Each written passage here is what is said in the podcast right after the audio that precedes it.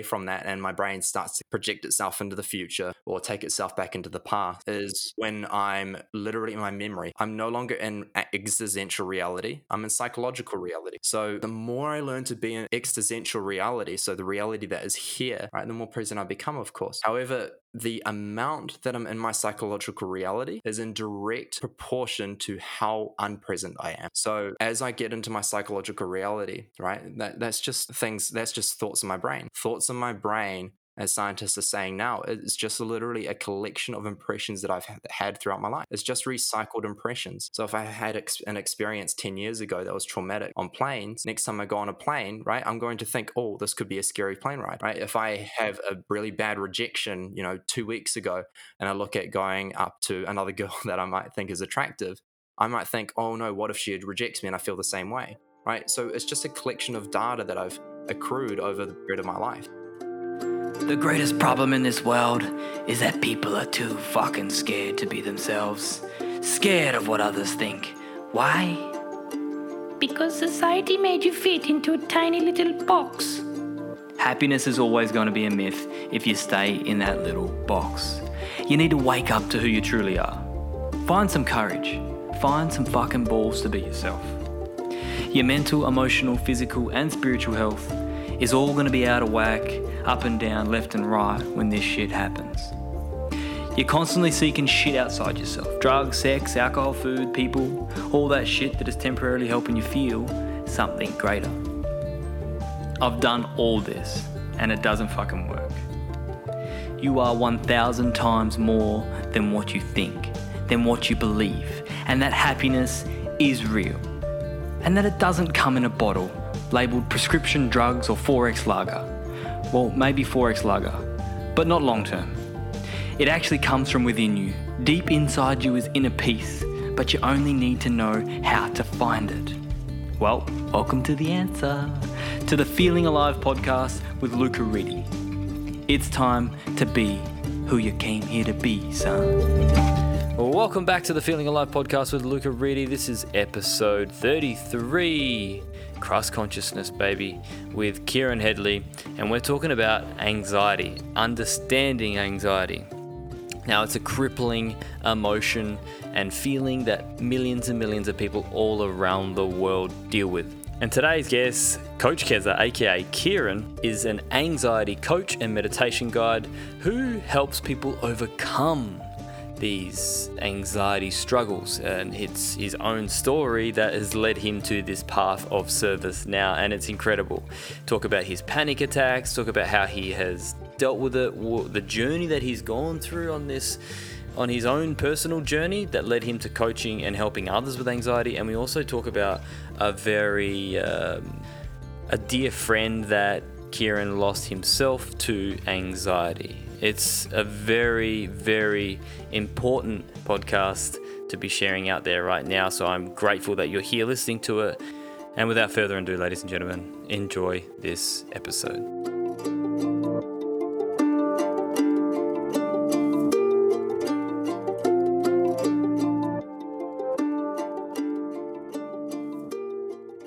Welcome back to the Feeling Alive podcast, ladies and gentlemen. I'm here with the anxiety guru, Kieran Hedley. Brother, how are you? Oh, too kind, mate. Anxiety guru. I'll take it though. Thank you. I'm, I'm doing well, mate. I'm doing really well. Yeah, it's been awesome, um, it's been a great sort of shift in routine for me. Uh, sort of changed up my daily routine today, so things are going good, man. Yeah. Awesome, brother. Awesome. Thank you for joining me here, man. Uh, uh talking of morning routines, let's let's start there. That's my first question with everyone is what is like a, a morning ritual or a daily ritual to enhance your mental, physical, emotional, spiritual body? For me, it's this one foundational key part of my day that happens not just in the morning, all throughout the day. Stillness. Something that I embody mm. as much as I possibly can. Even on this podcast, I'm looking at embodying as much stillness as possible coming into this mm. podcast with as much clarity as possible and being as conscious as I can with every word I speak. For me, that's the embodiment mm. of stillness, the embodiment of meditativeness, which honestly, quite mm. frankly, I know this is just jumping in with a bomb. It saved my life. Stillness saved my mm. life. And it's something that I've really learned to embody continuously. It's something that I honestly can very easily waver from. which is why it's Mhm. more of a habit that I'm still implementing today as much as possible, as consciously as possible. So I'm really upping the frequency of that lately, and I'm seeing profound results in not just my own well being, but also Dude, that's the success that I'm reaping through business. Yeah. hmm So, like in that sense, how? What's some practical things that you do? Is it a daily meditative practice, or is it like conscious breathing during the day, like a couple deep breaths? Like, what is that still? How do you invoke that stillness? intention. So, intention to be still. And what I mean by that is not the intention to actually calm myself, not the intention to achieve a different state, but the intention to just simply be. So, it's Yeah. completely eradicating, uh, just taking away any sense of resistance within myself. So, if I feel frustrated, I'll feel frustrated. If I feel sad, I'll feel sad. If I feel anxious, I'll feel anxious. It's not that I'm going to Mm. express that anxiousness. It's not that I'm going to embody the sadness. It's just that I'm feeling it. There's, there's a big difference there. Mhm. Because in the past, through resistance, it's like putting pushing a beach ball underneath the water, right? The more I push it down, the more it wants to come up. So Yeah. learning to really allow it to flow. Uh, I mean, just as Bruce Lee talks about, right? Be like water, my friend. you know, when water becomes the cup, um, when water gets poured into the cup, it becomes the cup. When water gets poured into the, the pot of tea, it becomes a pot. So essentially, it's like Mm. that with emotion. It's allowing myself to be uh, be flexible with the emotion without needing to become the Mm. emotion. It's just simply being with the emotion. I mean, it sounds almost quite heavy in a way that I might say it, but essentially, it's just this: my emotion doesn't define me. Mm. My emotion doesn't need Yeah. to determine the way that my day is going to go. It's just simply there. And that stillness has allowed me to create that space between me and my emotion so that I can create that clarity in my day while also allowing that emotion to be. Mm. How did you get to this point, bro? How, like that's that's Yeah. the crazy part is because I was reading a bit of your story, um, that my VA put together, and and like it's so Love that. crazy seeing your journey, bro. Is that Mm-hmm. you've um you've never always been like this. And I think before we start talking about anxiety and and and these different states of that, let's talk about where it was for you and and, and how it started coming up for you. And and because I know you you struggle with a lot of panic attacks. Mm. So do you want to just talk a little bit about your experiences and how you got to this point? Yeah, I'd, I'd love that, man. And I'll also be as practical as I can in terms of application as well, because I know that's really Love it. important. So people can man. take something away from this. Now, uh, let's just start from the beginning. I mean, it's really the only place I can start. uh, I honestly actually started struggling with what people would say depression to start with. I was diagnosed with depression. I was um, constantly going through waves of sadness, uh, always, Mm. almost pre- being able to predict when it was going to happen. I'm like, yep. Yeah, this entire month is probably going to be shit. just like that. I would Mm. just know it's coming and it will just hit me. And sometimes it will go for a few days, a few hours. Sometimes it'll go for literally a few months. And I'll spend about Mm. three to six months just in sadness. And that'll be all I know. Um, This Mm. was a constant process. It started actually around sort of middle school, I suppose. So around, um, I suppose it started about 12 or 13 years old, actually earlier. I remember going to a parent teacher interview, and my teacher at the time said, Kieran is more interested in the butterfly outside than the actual classroom. um, yeah, so that, I was very disassociated. Um, disassociation is a, is a really uh, common symptom uh, of trauma. So this is something that I would I just disassociate from reality completely and just completely blank out. And it's very common. I still see that a lot. I still see that a Mm. lot with a lot of people I communicate with. Most people don't like to admit it, um, but it's Mm. very, very common. So I just want people to acknowledge that if that is a situation they run into a lot where they disassociate themselves, blank out, um, almost like Mm. time warps itself in terms of like you're there and all of a sudden this other person's finished talking and is expecting you to respond. And you're like, holy crap. I did not catch a single word. Um, Mm, that was literally fuck my life for a long time. Uh, so I'd, I'd enter this this state of loneliness, a state of sadness, and I'd really embody that for a long time, um, many like long lengths of time on end. Uh, it's not that I was, uh, I, I know when I look back, it's not that I was dumb. It's not that I was weird, even though this is what I literally thought I was. I just thought I was dumb. I thought I was weird. Um, I thought Mm. that's what it was.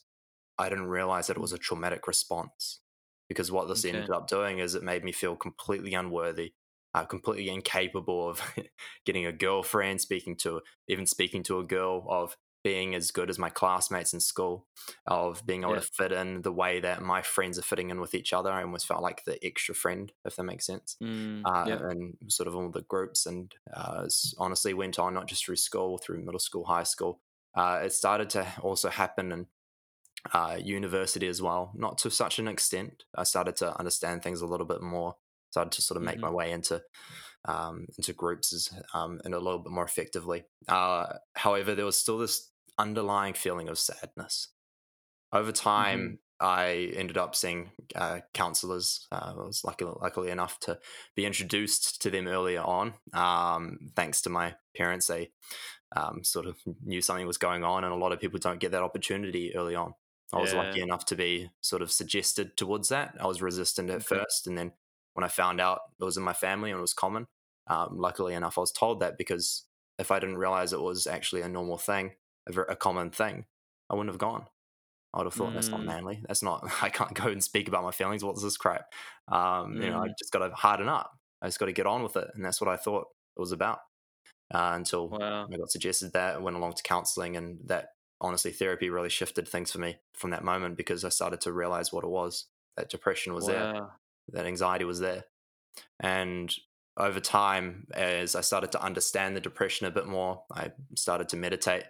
And uh, long story short, meditation was introduced to me through a YouTuber I follow. Funnily enough, this YouTuber is actually a fitness YouTuber who does not embody mindfulness. However, he would say on his YouTube videos, yeah, like every morning I get up and do, you know, 50 push ups and 50 sit ups. I'm like, yo, I'm going to do 50 push ups and 50 sit ups every morning. That became my morning routine, um, Yeah. like every morning. and then in one video, he just subtly said, yeah, like I've been getting up in the mornings and doing 10 minutes of meditation on Headspace.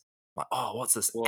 application Headspace? So I just downloaded Headspace on my phone. And since then, that became my morning routine uh, 10 minutes every morning uh, it started off as anyway, and that went on for about five years. I used this app Headspace, right? I'm sure many people know about it. Yeah, yeah, yeah. And yeah, and th- this honestly, it helped me a lot. And I'm without a word of a lie, this saved me. Uh, when I say it saved me, Mm, there was many points where I thought, man, I, I just sort of wish I could disappear.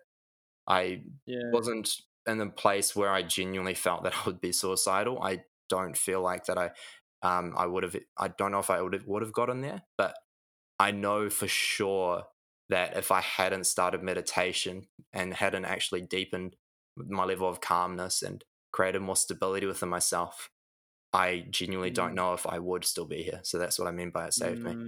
Mm, Now, uh, through this meditation process, uh, I started to understand things a bit more, started to sort of gather this understanding of, oh, okay, I'm feeling this way because of this reason. Oh, okay, I'm anxious because of this reason, right? So these things started to come.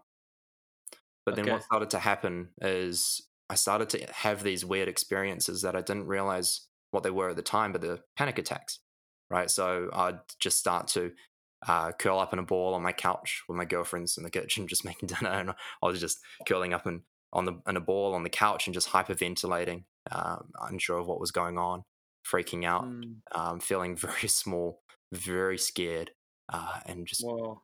yeah, just confused, completely confused why this was, happening. And my girlfriend at the time, she came over to me, asked me what was wrong, and I just kept um, hyperventilating and just saying, I don't know, I don't know, I don't know. And that's just what was going through my head. I had no idea what was going on. And eventually that sort of wave passed. And from memory, anyway, that was my first Mm, genuine panic attack. I'm sure there was maybe more situations earlier on, but from memory, that was it. Uh, from there, there was definitely various situations where that sort of experience, that darkness, sort of just overwhelmed me. This feeling from within myself just started to almost like a little, like a, I guess the best way to describe it is like this shadow that starts to expand from inside my gut, and it's like um, it's got these like claws, and it's trying to drag me into the depths of of that shadow of that darkness. That's sort of what it feels Mm. like. It almost feels like I'm drowning in a way, sort of Mhm. like there's a whole lot of weight around my body, and I'm trying to storm through uh, stormy oceans, uh, stormy seas, and I'm constantly trying to keep my head above the water. That's sort of what it feels like. Feels like anyway. Fuck, and- man. Yeah, and I'm sure definitely there's a lot of people that might be able to relate when it comes to panic. Uh, it's just this really overwhelming feeling, right? This feeling of being out of control now. This continued to happen up until about 18 months ago.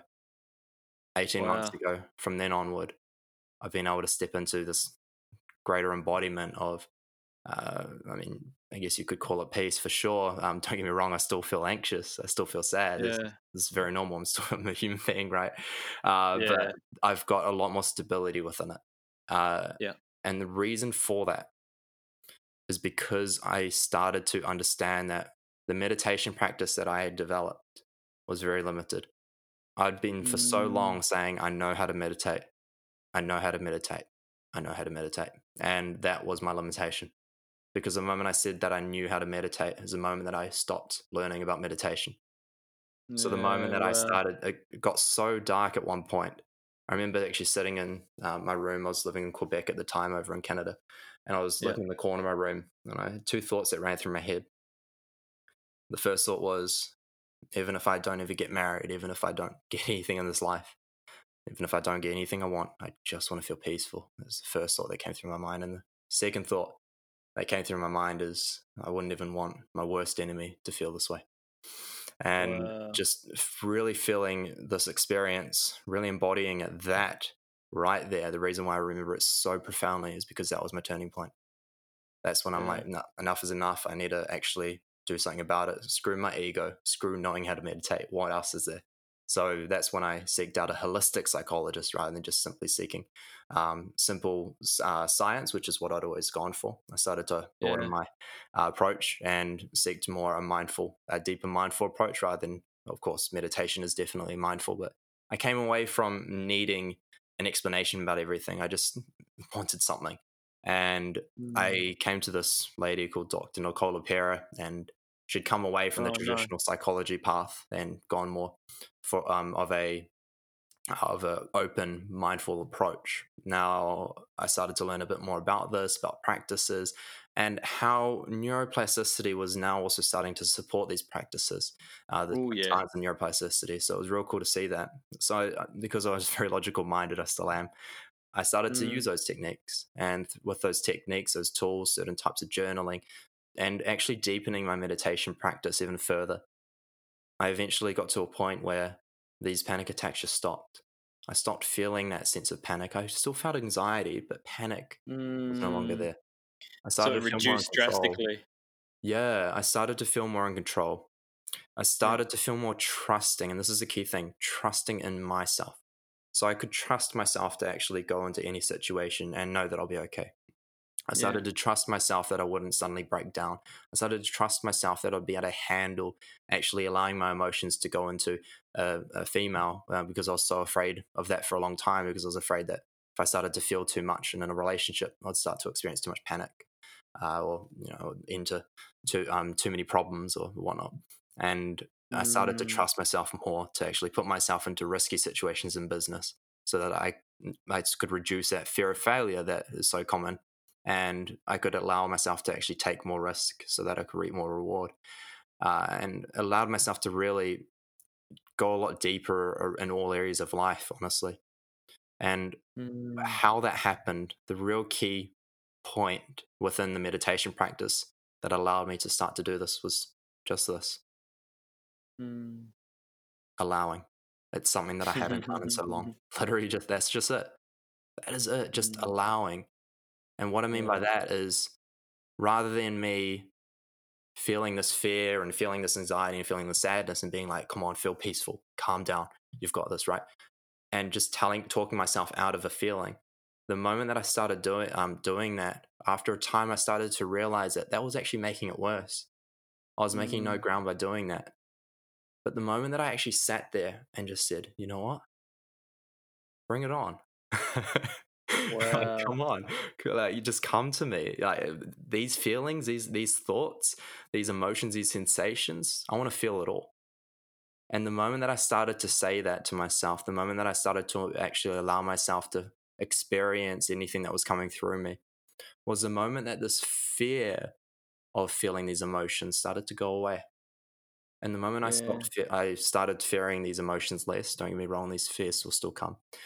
The moment I started fearing these emotions less, I start I started to fear things externally much less as well because Yeah. that's after a while I started to realize that okay, well, fear isn't actually the fear of a situation. The fear is the fear of my experience in that situation. I mean, what I might be afraid of, you might breeze through, right? I mean, flying is definitely something that I was afraid of for so long, and many people would sit there in their um, seats, right, watching their movies, and turbulence will start going, and I'd be freaking gripping the seat, wanting to scream my lungs out, right, like sh- literally shitting Yeah. myself. No, not literally. I'm just kidding, but pretty close to it. and looking at the people next to me, and they're calm, and I'm there shitting myself, almost shitting myself, yeah. and I just I just couldn't get it. I didn't know how they were so calm. Uh, then when I when I started to uh, actually get this understanding that oh, fear isn't because of the situation; it's indiv- it's the individual experience. That's when I started to Mm. look deeper into that. So that applied to if I wanted to. Oh man, that's just it. I mean, that's if I wanted to speak to a girl that I was afraid to speak of. It wasn't that I was afraid of her. It's that I was afraid of the possible experience I might have if I was rejected by her. That's it. Mm. So it's the experience I was afraid of, not the not the actual Mm. situation. Once I started to understand that, that's when I went uh, much deeper again and started to really look into the experiences I had within myself. So the feelings of sadness, the feelings of anxiety. And I started to build a different relationship with those experiences through meditation by simply sitting there. The same way as, say, a spider was sitting here on my desk with me while I'm trying to have a conversation with you. I'd quite frankly freak out and not be talking right now. I'd again shit myself. Um, so I would not be able to concentrate because the Totally. spider would be here. Right. So my Yeah. attention, my attention, no matter how much I wanted that spider to not be there, like please go away, please go away, right? Or no matter how I how much I just tried to pretend that it wasn't there and just just Mm. just pretend it- my brain is going to be like, no, there's a freaking spider there. I don't care um, how much Yeah. you want to convince me that there isn't. There's a spider there, right? Shit yourself, right? So Yeah. that's what my brain's going to be doing. My brain's always going to be telling the truth. Okay, my subconscious is always going to catch that, even if I'm trying to consciously not think about it. Yeah. Because at the end of the day, the um, the psychologists are saying now in the mind, two percent of the mind is consciousness, three percent of the mind is subconsciousness, and then ninety five percent of the mind is unconsciousness and collective unconsciousness. That's Mm. immense. So if I think that I can use that 2% of consciousness and think, oh, that feeling, okay, imagine that that feeling as a spider or that thought as a spider. That feeling's not there, that thought's not there, right? Forget it. Like move on. Like stop feeling that way, stop thinking that way. My other mm-hmm. 95%, actually 98%, it's gonna be like, screw you, you're wrong, right? It's there. Right? I can't do anything about that. I can't just Yeah. consciously chant it away. But however, if I learn to consciously look back at it and say, you know what, you're not so scary, I can learn to actually sit here and become confident around spiders, right? I can learn to sit here and learn to become confident around sadness and anxiety. The moment that I Mhm. do that, this is honestly probably one of the biggest lessons I've learned. The moment that I do that is the moment that I learn to actually become more okay within those experiences. And that's yeah, how through that able to take neuroplasticity, right? Correct. You yeah, rewire that it's safe. that's it, man. That's just it.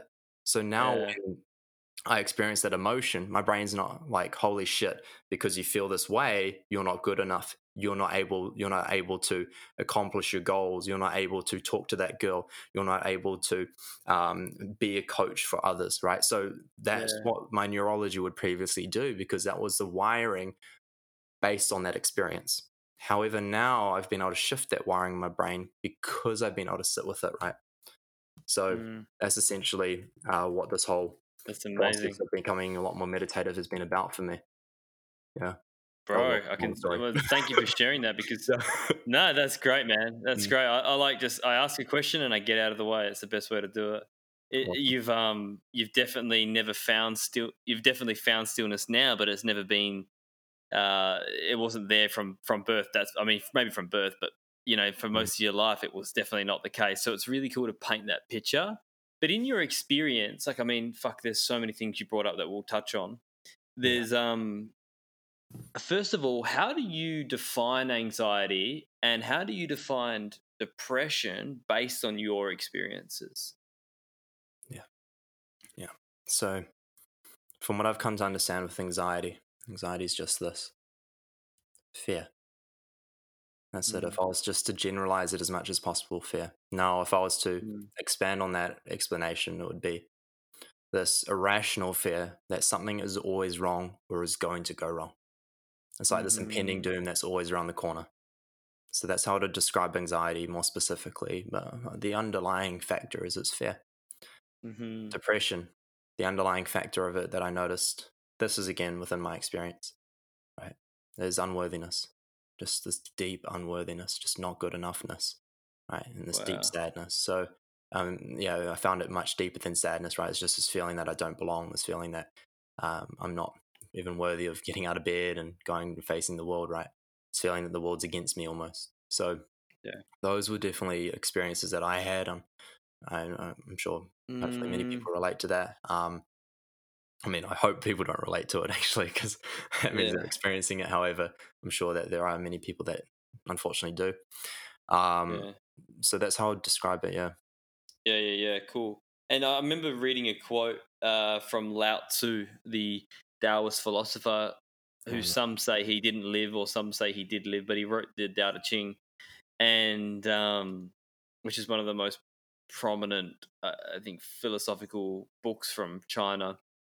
Mhm. And he says, if you're anxious, you're stuck in the future. If you're depressed, you're stuck in the past, and if you're in peace, you're stuck in the present. Mhm. And and that stuck with me, man. How do you feel about that when you hear that? Oh, great question.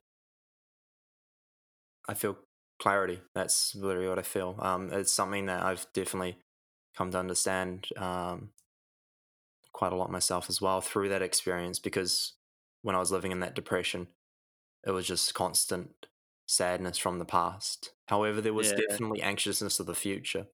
What I've also come to understand a lot, and this is just through working with a lot of people with mental health, is that those that experience depression absolutely will still experience anxiety. There'll be lots of anxiety there. However, the depression is simply overwhelming. Yeah. Vice versa, the same with anxiety. Those that experience anxiety will absolutely experience depression. It's just one likely experience will overwrite the other. And interestingly enough, something that I came to the conclusion of, um, and this is only this is through teachings. This isn't something uh, that I actually learnt myself. This is something that was passed on to me, honestly, by by a, a guru. And um, it's that I can call it depression, I can call it anxiety, I can call it sadness, I can call it fear. Essentially, all that's happening is my intelligence is working against me. So my mind isn't working the way that I want it to. It's just that simple. Uh, and it, I did struggle to when I first heard this. I'm like, oh, like surely it's more than that, right? Literally it. that's literally it, right? Um, it's just my mind Yeah. working against me. Uh, so what would it be like if I could, if my mind could work for me? And how can I do that? Mm, And that's where, well, of course, Mm. stillness came in. It's just simply if I can sit here when my mind wants me to do one thing, or it's telling me uh, to go and do another thing, and I simply sit here as my mind says that. yeah, Right, that's power. So Yeah, that's what I started to uh, realize. Is like, oh wow, if I can just simply sit here in stillness when my mind is telling me to freak out because I made a mistake on this podcast and start to stutter, right? mm, if my mind is telling me to uh, to connect the space between my words through like ums and ahs, and I still do this. Don't get me wrong. However, I do it much Yeah. less. So little conscious tweaks like that, uh, I started to pick up on with myself, and then uh, things like when I might sit down to meditate, my mind might be like, "Oh, check your phone quick," or I might be like, uh, "Oh, you need to send this message real quick," or you'll forget. Right. So little things like that, I will still sit there. Why? Because now my mind's not me. I am my mind. Okay, so that was the Mm. big, um, the big twist that came into play uh, with that. So essentially, it was that sense of empowerment. So that sense of stability within my mind is what allowed me to come away from those Mm. experiences of my mind going into the future, anxiety, or my mind going into the past, depression. Right. So it was mm, coming away from that and being more in that moment, being more in that place of yeah, as you- as you say, that peace in the moment. Uh, yeah, and uh, there's there is one thing that I'd say about being stuck is that no one's ever really stuck. Uh, there is always a way. Um, even if I'm, Yeah. as, as you might say, like stuck in the present, um, there's always going to be those moments where I get pulled into the future or pulled into the past. Vice versa, Mm. right? In the pres- in the future or the past is always going to be moments where I'm pulled either end or back into the middle eventually. Uh, There's always Mm. going to be those moments. So there's always a way, for sure. Yeah. And so how would you how would you pull yourself out of that? And that comes back to that pure acceptance of being there now, right? Because I've Mm. I've um, mentored some guys in some men's circles and stuff, and and we talk about this often as like getting faced with it and how and having the tools to deal with that challenge at that point, and that's just purely accepting it and just sitting with it, right? Did you do you also like go in to find what it is? Do you like reflect on what it is exactly that triggered you at all? Yeah, definitely, man, definitely. And I just want to reflect on uh, what it takes to also get out of that because stillness is definitely a big factor for sure. Just sitting with it and experiencing it for sure. However, there's, Yeah. there's definitely been moments where I f- I've felt so overwhelmed that just simply sitting with it almost seems impossible. Uh, Mm. and there's been those moments in the past. So the way I'd get out of that is through stimuli. So stimuli not meaning like I chuck a pill down my throat or you know I nick some shots or something like that. It's not like that, but stimuli in terms of uh, and not necessarily going to the gym, right? Because a lot of people might say gym is my meditation. Well, Gym, gym's not necessarily Mm. meditative um, activity, right? Um, although it allows myself to take myself off what I'm thinking about. It's a form of meditation. Okay. However, it's not meditation itself. So it's really looking at that and coming to the understanding of okay, well, if meditation um, is the art of doing nothing, meaning the art of allowing, uh, it's just one term I've heard, and of course, there's many terms that people will use. If meditation is a state of where I am just simply in a place of allowance um, and of Mm. flow, then uh, that that's amazing. But how can I get to that state if I'm feeling overwhelmed and my mind's just going absolutely crazy that to the point where I can't sit still? So stimuli, right now. In order to stimulate um, myself, and the reason why that's powerful is because if my mind is neurologically firing a specific pattern, and that pattern is triggering this deep sense of fear, meaning, of course, you know, cortisol, adrenaline, all these, uh, all, these adrenal hormones are being pumped through my body to the point where my mind, my body, literally thinks that I am, my life is in danger, right? So that feeling of panic and overwhelm, it's that same experience, right? My mind doesn't know the difference between if there's a freaking tiger in my yard and if I'm having a scary thought in my mind. It does not know- Mm. know the difference. They even saw that if the mind believes it, it thinks it's literally will perceive it as reality. Uh, have you seen the um, uh, the fake hand uh, hammer test? Have you seen that before? N- no, I haven't. Okay, so es- essentially, all they did is uh, they'll like some guy set up a counter um, at a at a fair or something, and he had this fake hand on the table. And what they would do is they would get the uh, the participant to sit down at the table, and they put their hand into the sleeve so they can no longer see their entire, uh, I think, left arm or something rather. And Oh, with their left arm there, they also could see that there was a fake hand. However, the the left arm they could no longer see it because it was behind a wall, so they could only see the fake arm that was placed there. So it looked like their real arm because they had this cloak over themselves. So it looked like their real arm, but it obviously wasn't. They could still feel their left hand, so they could know that the fake hand wasn't real. However, what they started to do is they would, as they would brush each finger on the real hand. So this, like the magician behind, would get a brush and brush that hand he'd also at the same time brush the fake hand. Now, because the participant could only see the fake hand, and anyone can look this up, it's just that fa- the fake ha- hand hammer test or something rather. Um, Okay, cool. Quite a few videos on it. Now, uh, as they'd sort of brush each finger, the participant would start to be like, "Oh, whoa, that's so weird. This literally starts to feel like my my real hand," because the brain is connecting the dots between what it sees and what it experiences. Because to the brain, seeing is believing, right? Just because I can tell my brain that, no, this isn't my real hand, just because I start to feel sensations on the same finger that this person is brushing because they're brushing both. Um, like, so if I was, I was brushing my uh, index finger on my real hand, he'd brush the index finger on the fake hand, and I'd feel that. Now, until the point where the where he can literally see the participant's brain has started to connect the um, fake hand to their body, essentially. What he'd do is he'll get up the hammer and slam it on their hand, on the fake hand, right? Not the real hand, of course. And they will literally feel the same level of pain as they would if it was in the real hand. Why? Because Whoa. the brain doesn't know the difference between uh, actual experience and what's in the mind. It does not know the difference. So the moment that I think that something is definitely real, even though it might not have ever happened, right? I might be suffering something that happened 10 years ago. I might be suffering something that might not even happened yet. Yet all that's happening is I'm just suffering my own thoughts. That's all that's happening because what's reality? Reality is existence. What's existence? That's happening now. Because in reality, the only place, the moment that I just literally said the sentence that I'm speaking is mm. experienced, one, on this podcast, but the actual moment itself, the only thing that's rec- is recorded in is in our brains. Everywhere else, Yeah. it doesn't exist anymore. It literally does not exist. That moment that's just been by, it does not exist anymore. This moment exists now. Now this moment exists, right? So that moment, every time I say a moment, like that moment's already passed. That moment Yeah. literally no longer exists anymore. So the moment that I'm saying moment a lot now.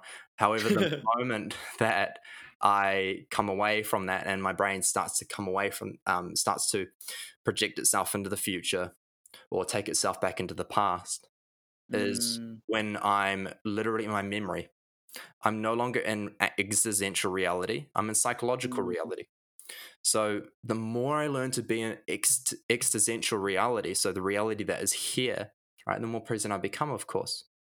mm, However, the amount that I'm in my psychological reality is in direct proportion to how unpresent I am. okay. So as I get into my psychological reality, right, that that's just things that's just thoughts in my brain. Essentially, that's all that's there. If I go into my mm. psychological reality, that's thoughts in my brain. And thoughts in my brain, as scientists are saying now, it's just literally a collection of impressions that I've had- throughout my life. It's just mm. recycled impressions. So if I had an experience 10 years ago that was traumatic on planes, next time I go on a plane, right, I'm going to think, oh, this could be a scary plane ride. Right. If I have a really bad rejection, you know, two weeks ago, and I look at going up to another girl that I might think is attractive, I might think, oh no, what if she rejects me and I feel the same way? Right. So it's just a collection of data that I've accrued over Yeah. the period of my life. And then my brain will Yeah. create thoughts or ideas around that. So essentially, when I Mm. talk about the whole uh, fake hand experience, I'm referring to the brain's taking an experience and it's creating the reality in my mind when the reality doesn't even exist. And now I'm Yeah. going to feel based off that reality. So the same feelings of like experiences of hormones like cortisol and adrenaline going to pump through my body the exact same way as it would uh, if there was literally a tiger in my garden. So that feeling of Yeah. overwhelm uh, is very, very real um, for those that start to really experience uh, those Totally. sensations. Yeah.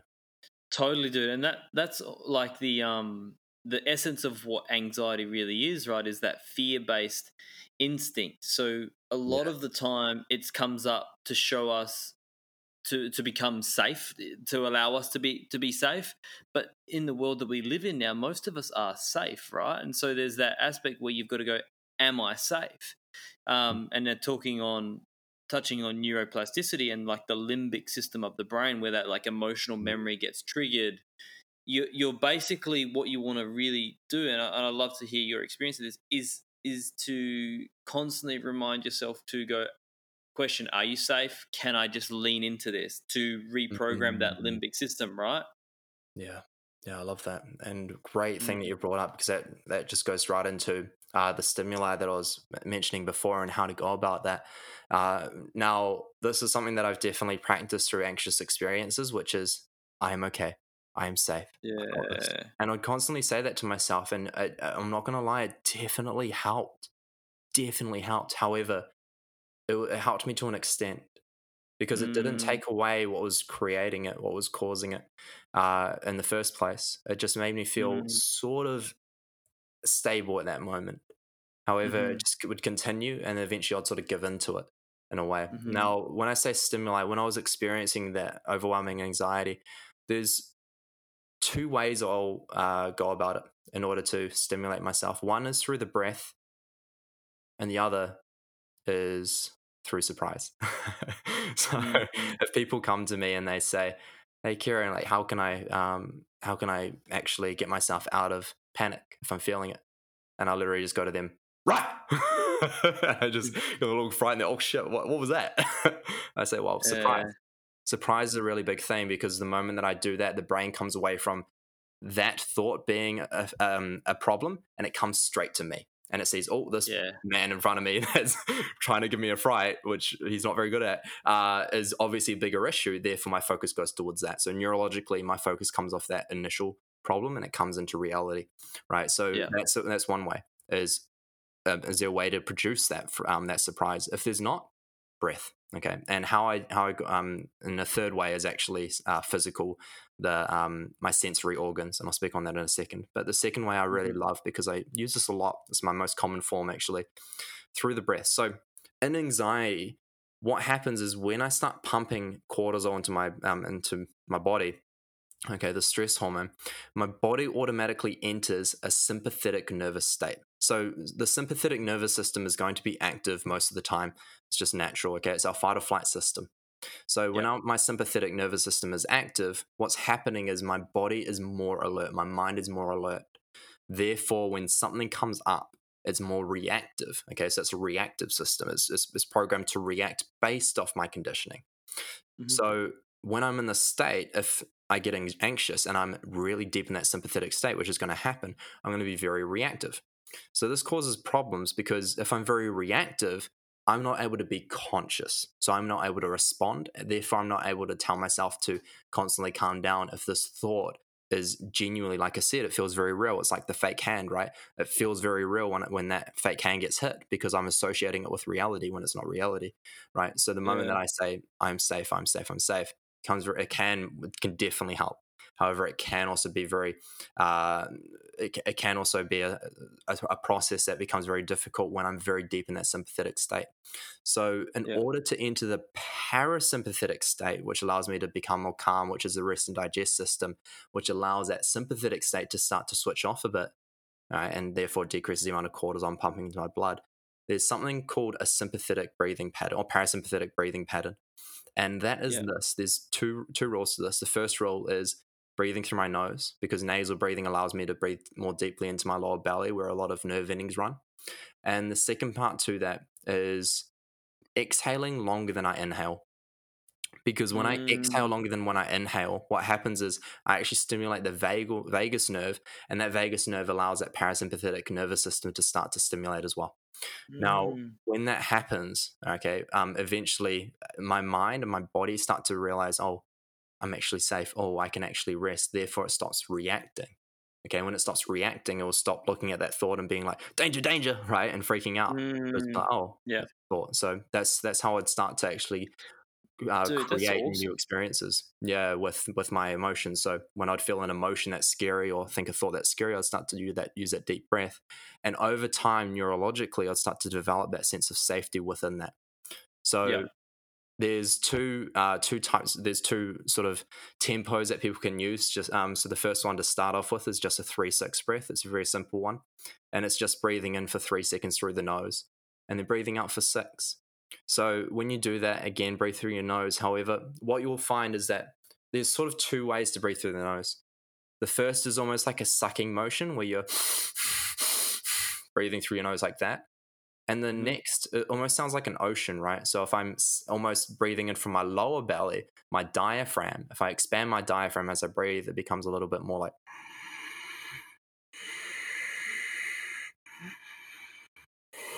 Instead of it being. Right. So it's very different. Uh, and, and those are the two types of breathing I can do through my nose. Now, if I can Yeah. learn to do that deeper inhale through the diaphragm, that's going to allow me to stimulate the nerve endings in my lower belly and allow me to enter that parasympathetic state qu- quicker. Yeah. However, don't fret, you can still utilize the other nasal breathing and uh, practice with the 3 6 breath, which is three seconds in through the nose and then six seconds out.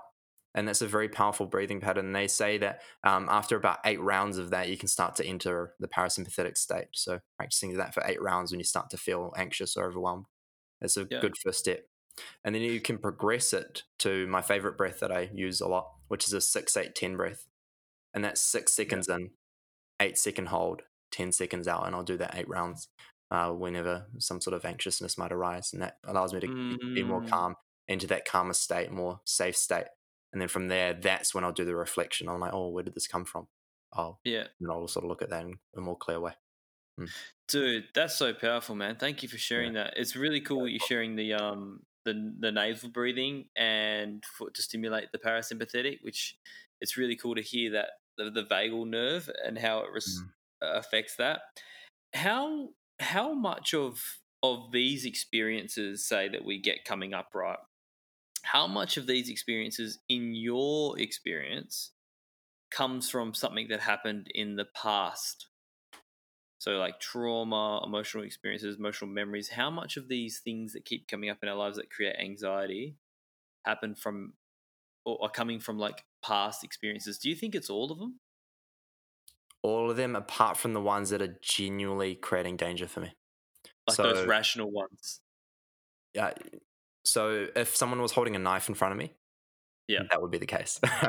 or if someone was Yeah. holding a gun, that would be the case. So the only time I'm actually in danger is then. I'm not actually Yeah. in danger, even if I go through a breakup, even if someone cheats on me, even if I go through a whole lot of pain, even if um, my entire business fails and I go bankrupt. I'm not actually literally physically in danger. I mean, sure, maybe if my business fails, I lose my money, I might end up on the streets. Okay, sure, maybe I need to scavenge for money. However, um, in those moments, yeah, sure, okay, my life's in danger, but in that moment, my life's not in danger yet. Okay, but Yeah. I'm creating this idea that oh no, like because all this happen- has happened, um, you know, my partner's cheated on me, uh, my business has failed, I've lost all my money, my life is over, right? So I'd create those assumptions that there's no possible way that there's going to be any potential sense of freedom. The moment they come into that moment, uh, that's coming from my past conditioning. That's not reality. Reality is that this has happened, yeah, but there's no valid proof that that is the end. The only proof that I have is based off my experience in the past that I must have a successful job, or I must have constant a steady income, or I um, I must have validation from my partner in order to be enough in love, in order to be enough in business, in order to be enough in general, right? And the moment that my conditioning is is programmed like that, which is pretty much every human on this world, right, uh, is the Yeah. moment that I'm going to react to those situations in a very poor manner.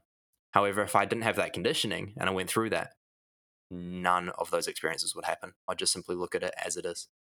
So all of it, yeah. Mm, yeah.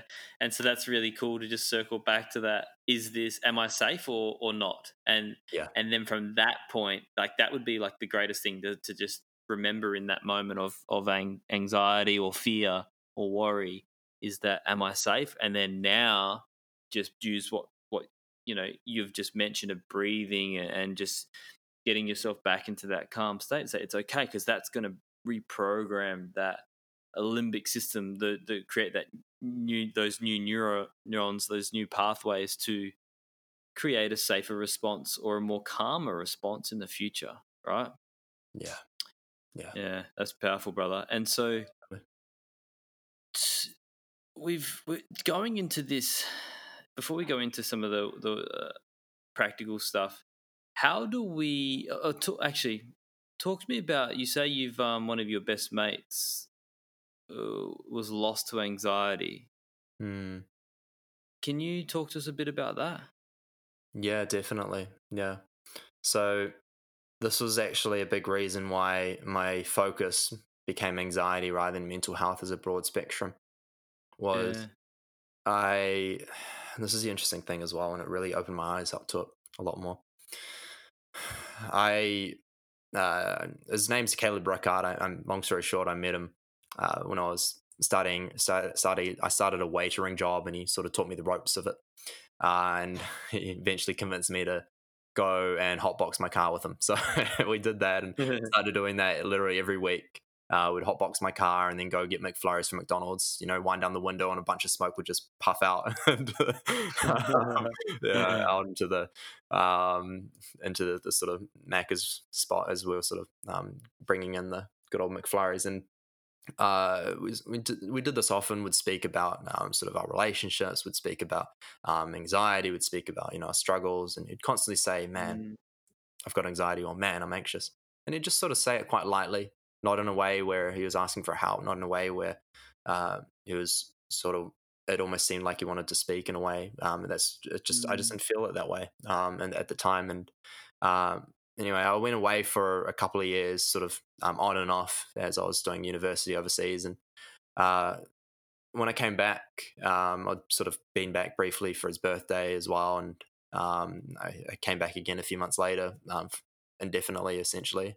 And when I got back, I started a job pretty much straight away because I'd sort of left my old job when I was overseas and uh, yeah, I wanted to start up my life here. So I was sort of busy starting up my life and I texted Caleb and checked up on him. I'm like, hey man, how are you? And he got back to me a whole day later and he said, yeah man, things aren't too good. Eh? I'm like, so I messaged him back. And I remember vividly sending the message and I just said, okay, cool, man, let's catch up next week. Didn't hear from him again. Um, I uh, I remember getting a call a few days later, actually, uh, from a mutual friend of ours, and yeah, he'd taken his life. So that when that happened, I was in such disbelief. I just couldn't believe it. I, I, I just had no clue that it was that extreme, that he was mm. literally going to take his life like that. Uh, and it just hit me, man. Just hit me. I'm like, wow, wow. If I had been more real about myself, about my experiences with him, maybe he would have spoken more. If yeah. I had actually, you know, all these sort of ifs came into mind. And mm. initially that was guilt and regret. Uh, I remember being at his funeral and thinking, I need to do something about this. And that's actually when I started speaking more on mental health. That was about just over three years wow, ago. Brother. To wow. four. And um, yeah, and then sort of things transitioned a lot more from there. I remember um, 18 months ago when I sort of made that transition, I was going through Instagram and someone had posted him on on this story saying I miss you, and um, that was like the trigger of like, oh, I remember saying this to myself three to four years ago, or like about three years ago, right at his funeral, that I'd pursue mental health a lot more. So that's when I actually shifted to the coaching I'm doing now. Um, mm. However, that experience taught me a lot in terms of how hidden a lot of the experiences are. I actually started to reflect on my own experiences a lot more in terms of when I was coming home from school or when I was not really wanting to talk to my parents or even talk to my friends, uh, I'd constantly, I, if I came home from school, right, um, parents would be like, hey son how was school? You're good? And they'll just disappear into my room yeah. right and then completely shut out right? Um, i remember even when people would ask me how i am i'd put the biggest smile on my face and be like yeah i'm good. Yet i was suffering so much inside. Uh, wow there, there was always um, there was so much to actually reflect on and really look back at in terms of there was this like deep fear that I could, I could not let people know that I was suffering, yet I wanted them to know so badly. I wanted mm. them to know mm. so badly, but I just could not let them know. I like when I really reflect on it, I I can see that as fear. I can see that if they not if I tell them, then that's needy, right? If I tell them that's being a burden, and I can't do that, right? So I'd consume myself with that idea Yet, if I just had spoken earlier, right, not only would I mm-hmm. have actually been able to move through these experiences much sooner, however, I know that I would have been able to um, save a lot of other people a lot of strife by simply speaking. Yeah. Because now that's why people come to me rather than a psychologist or psychiatrist, not because I'm better, not at all. Absolutely not. I'm just different. There's no I'm better or worse all mm. that all that's happening is that simply people have heard my story they've related to it and been like oh that's my experience. And then they've created the confidence within themselves to finally say something to someone just because they relate. And that's it. That was mm-hmm. it so that's what i started to really learn from that experience is that if i just speak my truth if i just speak the, my vulnerabilities which is what i'm doing a lot even now i'll speak about sadness that i might experience or just anything uh, people become a lot more open to with me so all of a sudden, mm. I'll just start getting mm. a lot of messages um, from all sorts of people. So openness is definitely one of the one of the biggest gifts Oof. that I gained from that. Yeah. Oh man, thank you for sharing that. I, yeah, I definitely can see how that would that would drive you now and and give you that fuel under your under your belt massively. But openness, openness, I think, especially for men, right, is is like a permission slip because once you become vulnerable, you you allow and become seen, you allow others to just feel safe in that part. And so I think for everyone listening, it's a really good lesson for you all is to just remember that as soon as you open up, you're giving someone else permission to open up. And yeah, because you you just talked about it then, right? It's like, oh, I'm not, I'm a burden. Yeah. I totally resonate with that. It's like people feel, or like you feel weak. Eh, that if you become vulnerable, you're you're weak and you're a burden, and that you don't yeah. want to do that. But you could also be another statistic and yeah. if you if you allow that if you allow yourself to become so uh, vulnerable and so open and to just to talk about it. And I, I've had so many experiences similar to this where people were so close and on the cusp and ready to roll, but they just were so glad they hung in there and they spoke up because now Mm, their life is transformed, bro. And and and you're you're a living proof of that as well as myself. Is like as as, as soon as you open up, you change lives. That's it, man. Mm. So, so, man, you talk about shifting unwanted experiences into a wanted one. Mm. Fuck, man, that's a process in itself, right there. How how do how do you change how do you change your perspective to be able to see something as happening for you and not to you? Mm. Mm, great question. Oh, might need a few minutes on this one if that's all right. All good. Yeah, so let's. I'll start with maybe my fear of flying example to start with, and I can Yeah. move it into something else. Uh, Yeah. Now, essentially, fear of flying is something that I experienced for a long time. Again, this is a conditioning, right? I went through a very terrifying experience on a plane, and I'd watched too many air crash investigations with dad, so that was bad idea. Um, so Yeah, my yeah. thing was that this can very much happen. I am in danger when the plane shakes, right? So that was really what's going through my head. Now, Yeah. with all of that going on, uh, I would instantly enter the state of panic. Yeah. Mm.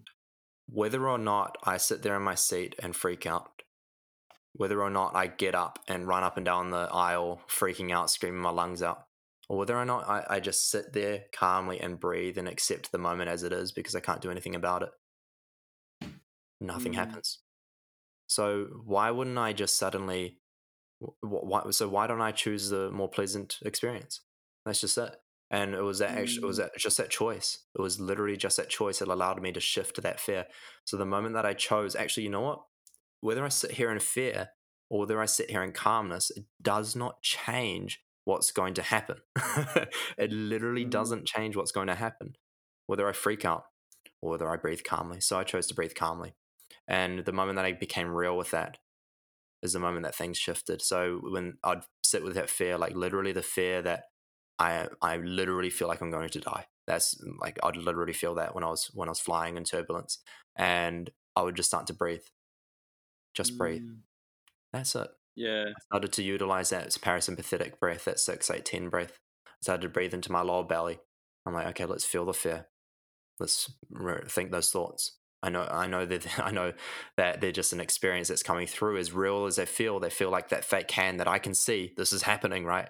All right. So it, feel, it feels like the pain is real, however, even if it's not, right? Because reality is that I'm still here. Right? reality is I wasn't in a plane crash. However, if it, my mind just created that thought. Now, uh, that was from, of course, the conditioning. So I learned to breathe through it.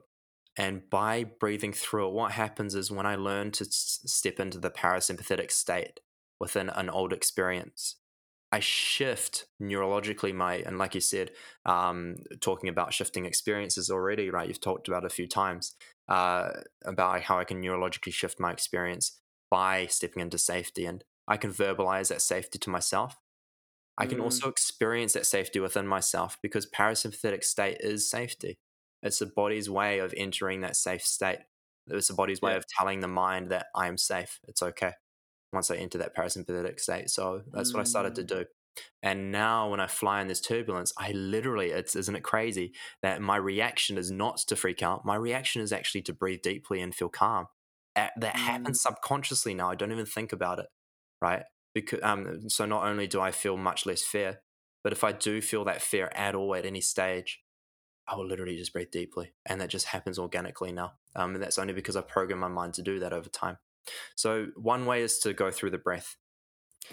Another way is actually to go through journaling. So I'm going to speak about an experience of jealousy that I had in a relationship. I'm sure um, Yeah. there'll be people that can relate to this now. Uh, I would feel really insecure in a relationship. And what would happen is because I felt so insecure and so jealous, because she wouldn't speak about her emotions. So because I never, and I really craved that deep connection through talk, right, through conversation. And because she was too afraid to speak on those sort of experiences, um, I never felt fully connected with her. So when I'd see her speaking to another guy, I'm like, well, like these are sort of the same conversations that I'm having with her. What's different? What's special about me? Right. So I'd enter the state of Mm. not good enoughness. I'd start to, um, you know, judge judge these other guys that were speaking to her, um, even though I knew that she wouldn't even hurt a fly. She never had any sort of that intention. Um, I'm the one that at the end of the day got to sleep in the same bed as her, right? So yeah, my mind would still create these thoughts yeah. um, out of this feeling of just not being a good enough because I had proof in front of me. Not that I actually did, but my mind created this proof because it would Yeah. look for that proof because I judged myself. So the moment that I judged myself, thought that I was unworthy, my mind found proof of that. So it found proof, oh, she's talking to other guys, therefore you are unworthy and you're not as good. You're just as you're just the same as the other guys, if not worse, right? So Dude. the into the state of, I entered the state of jealousy of every time she talked to a guy, I'd be overwhelmed, I'd be anxious about it, and I'd just have to, you know, hold my breath until it passed and be, oh okay, okay, it's gonna be okay, right? Mhm. As if she was gonna go off with this guy, right? It literally got Mhm. that deep. So how I started to shift it at that point in time, this is this is 18 months ago when I was going through a lot of panic that, back then, and I started to do something called future journaling. So future Okay. journaling isn't exactly dear diary, right? It's actually writing how I want the experience to be. So when I write it, something interesting happens in the mind because in order for the mind to allow myself to go and write something, I need to first Mm. think that thought. So when I think that thought, I actually instill a new pattern in my brain. Just by thinking it is one way, but writing it because I'm doing a physical action that represents that thought, it becomes a lot more real and it solidifies deeper in my brain. So when I Yeah. write down when I would normally experience jealousy when Megan is, um, you know, speaking to, uh, uh, you know, a guy, uh, I, I, fi- I take a deep breath and I accept the situation as it is, and I find worthiness within myself. So that's an experience that I wanted to have. So I started to write that. I write, and uh, that was just an example of what I'd write. Another example might be whenever I fe- I'd feel anxious or overwhelmed, I will find peace. Right, L- something as simple as that is another example. Or whenever I feel stressed, I take deep breaths and find calmness. Right, so Yeah. those are experiences that I wanted to actually learn to have more often. So I'd write them down first thing in the morning, um, and I'd write them down repetitively quite a lot. And I'd just spend five minutes doing this every morning. And what I started to Yeah. notice is that I started to react in those ways. So when that situation would happen, I started to actually like look for acceptance. I actually started to look for worthiness. I actually started to take those deep breaths and find calmness because I already conditioned my brain to start to act in that way. Interestingly enough, uh, they said they found that a lot of visualization practices. I mean, you'll see top sports teams use visualization practices um, before they go into their ball game or before they go on the football field. They'll practice visualization of what their job is on the field or what their job is on the court or of them shooting that hoop or of them scoring that try, right? So they'll actually do visualization practices of doing that. And then it will become Mm. more of a reality because they've already programmed the brain, okay, this is what I need to do. So it's Totally. programmed to actually go for it. And it Yeah. becomes a lot more easeful. So same thing as when I go into battle, right? With with my experiences. I've already prepared my brain to go about it by by utilizing that future journaling tool. So that's um, those So are definitely a couple of ways that you can um, that people can definitely start to go about and shift their experiences. Yeah, dude. Fuck, that's so good, man. Mm. It's like that, that that that constant repetitive action, that affirmation of the positive outcome is so freaking Yeah. powerful. I do the same every morning. Um, we do like future, what we're currently feeling right now. So like some of the things that Mm, you know, it might be like a limiting belief might come up, or you know, we might feel. For me, a big thing is like pressure. I feel like a time pressure to do things. So I'm like, the more pressure I have, the safer I become. Um, the more pressure I have, the the more at ease I feel. I thrive Mm. under pressure, for instance. So like you're you're you're twisting that uh, negative into a positive outcome, and it is so profound when you're like you say, five minutes in the morning. I repeat that list five times over before I finish it. And it's just Yeah. drumming. It's like giving yourself the future tool belt that you need. yeah, that's Uh, just it. so it's isn't it? And it's like anyone listening to this now, like I mean, you've given so much friggin' uh, so much value in this, like the breathing exercise, because this is sort of tying into this question. Is like, but the actual tangible things that people can use right now, Mm, the breathing exercises that you've mentioned, uh, the the Mm. future journaling, the future diary, uh, uh, questioning: Are you safe? Or if not, can you, you know, tell yourself, rewire yourself to feel safe in that moment, or lean a little bit in. Another Mm. thing too, and I think this is a, really just another way of putting what you're saying is like, just to what you touched on there about your the jealousy that you have with your partner the tangible aspect and the untangible aspect is like where the over the overthinking mind really loves to make a reality out of the untangible things. Yeah. So it's like, you know, your girlfriend's in that time speaking to a guy and um, you're like, oh my God, she wants to fuck him.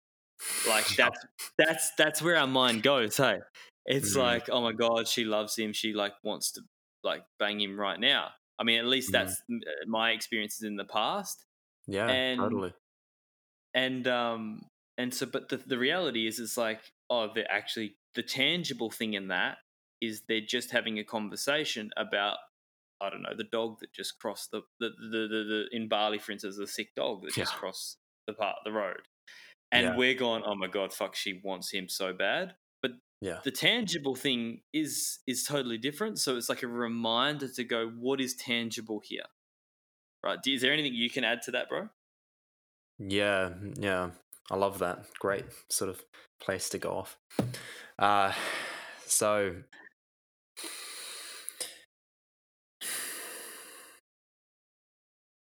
Kevin and uh, Julie were working in a wo- workplace, right?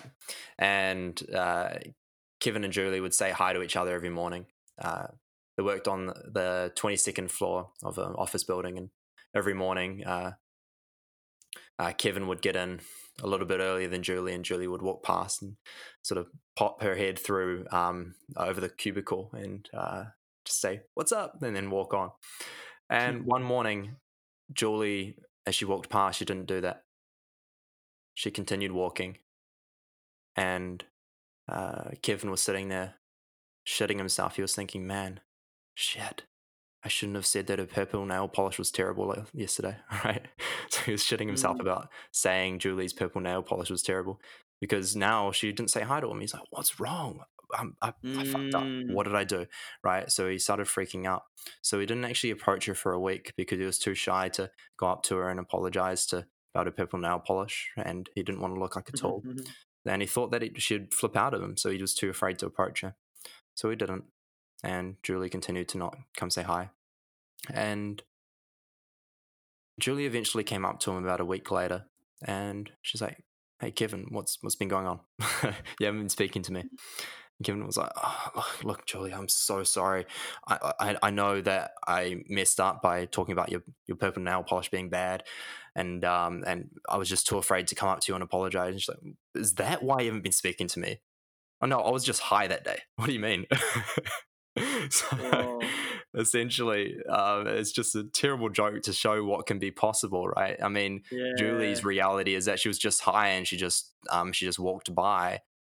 Right. Kevin's reality is that he just created this entire story, destroyed his entire week, and almost destroyed a friendship because of an assumption. What is Yeah. reality? Reality is my experience. What is not reality? Not reality is my conditioning projecting that experience into something Yeah. possible. So that's not reality. That is not reality. That is that is psychological drama that I've created in my mind based off past experiences. And my experiences aren't all and be all, right? They're, they're, they're just literally experiences of me. Now, Mm. me compared to not just the other almost 8 billion people on this planet, but me compared to all the other lives, all the other species, all the other living things on this planet, who's correct? Is it me? Or is it like is the my way of seeing the world correct, or is your way of the world seeing um seeing the world correct, or is the the bird that's outside is that that bird's experience of the world correct? Right? Who's actually correct? I mean, at the end of the day, if we look at an owl, right? When we say night, the owl says day. When the Mm, owl says night, we say day. Who's actually correct? yeah, right? Yeah. Who's actually correct? So uh, that's the thing. It's just based off our conditioning and experience. So when uh, good old Kevin, right, is worried about good old Hi Julie, um, who was ignoring him. Uh, he uh, cre- he went off this potential reality, which wasn't actually reality, and created a whole story in his mind based off that, where he could have just simply believed what he saw rather than believed what was in his mind. Because if he believed what he saw, all he would see is, oh, Julie did not speak to me. Why was Mm. that? Right? Maybe I'll go speak to her. Right? So that's what would come to mind instead of, oh shit, I shouldn't have like what like I shouldn't have told her that or shouldn't have said this. Right? I won't make assumptions because there's nothing to make assumptions on. That's only Mhm. conditioning, and that's only my experience, not reality. So what I challenge people to do is when they actually start to create a story in their mind, when they are like, for example, if I hear scratching on my door, I might say, "Oh, it's the dog," right? But it might be my neighbor's cat for all I know. I genuinely Yeah. don't know. All that's happening is my consciousness, right? My prefrontal lobe, what it what it's programmed to do, it's a control center, right? It's programmed to take in a whole lot of information that's occurring around me, right? So I'll, I'll so I'll hear scratching on the door. It takes in that sound. I experience that sound. Now, what does my other areas of my brain do? Right? Many other areas of my brain have stored information that, that now creates an assumption that that scratching is the dog. That is Mhm. still a made up experience, even though it's probably most definitely going to be the dog, right? It literally might not be. It literally might not be. So, all that's happening is I'm taking past information, I'm creating a story based off that experience. So, even that is something that I don't know. Yet, at the Yeah. moment that I say I know is the moment that I get stuck. So, I challenge people that whenever they have an experience, even something as simple as hearing scratching on the door from your dog, okay, even as something as simple as hearing a familiar voice behind you, even something as simple as um, going outside and knowing that the sun's going to rise tomorrow, right? or this morning, right? Or even um, going outside and knowing the moon's going to be in the sky, right? Something as simple as that. I just want you ca- want to catch yourself. Do you actually know? Because quite Mm. frankly, like an asteroid could come and hit the Earth and stop it from turning around, or or like a, a, a cloud might be, you know, or um, something might smash the moon out of the sky, right? so these things can actually happen, right? So I don't actually know then look at seeing how you can progress that and look at more expensive stories that you're creating around your relationships look at more expensive stories that you're creating around uh, your work around your own personal life. Look at those stories that you're creating of oh i bet she's off doing that or i bet he's doing this right? Or i bet my boss is going to um, you know tell me off today right? Right? That's a story. Or um, Mhm. oh because she said this she's obviously angry at me. Well she might be having a freaking shit day today so she's just reacting that way. You don't know okay So- Mm. see the, mo- the more you start catching that what happens is the brain starts to actually identify that more and it actually stops doing that because when you become real with yourself of oh, oh i'm creating a story and you tell your brain that this is a story that i'm creating and the more you do that it's not that you need to stop feeling that feeling that comes with that story that's fine that's going to happen that's normal okay oh i caught myself thinking that um, you know uh, my girlfriend at the time wants to fuck this guy right just because I'm catching it doesn't mean doesn't mean I'm just going to suddenly stop feeling that way. However, the more I catch myself and be real with myself, oh, I'm creating this thought in my mind. The more I do that with much more and with a much lighter nature, not a heavy nature, right? When it's a heavy and a serious, like, oh shit, like she's thinking this, like I'm being like I'm making this up in my mind. Stop thinking this. What am I doing? Or I'm such an idiot, right? The more I do that, the bigger the hole that I'm digging for myself essentially it's like tying a boat to the mooring and then rowing it it's great exercise right but it's tiring and it doesn't get me anywhere so the Mm. same thing with when i'm trying to push away an experience that i'm noticing.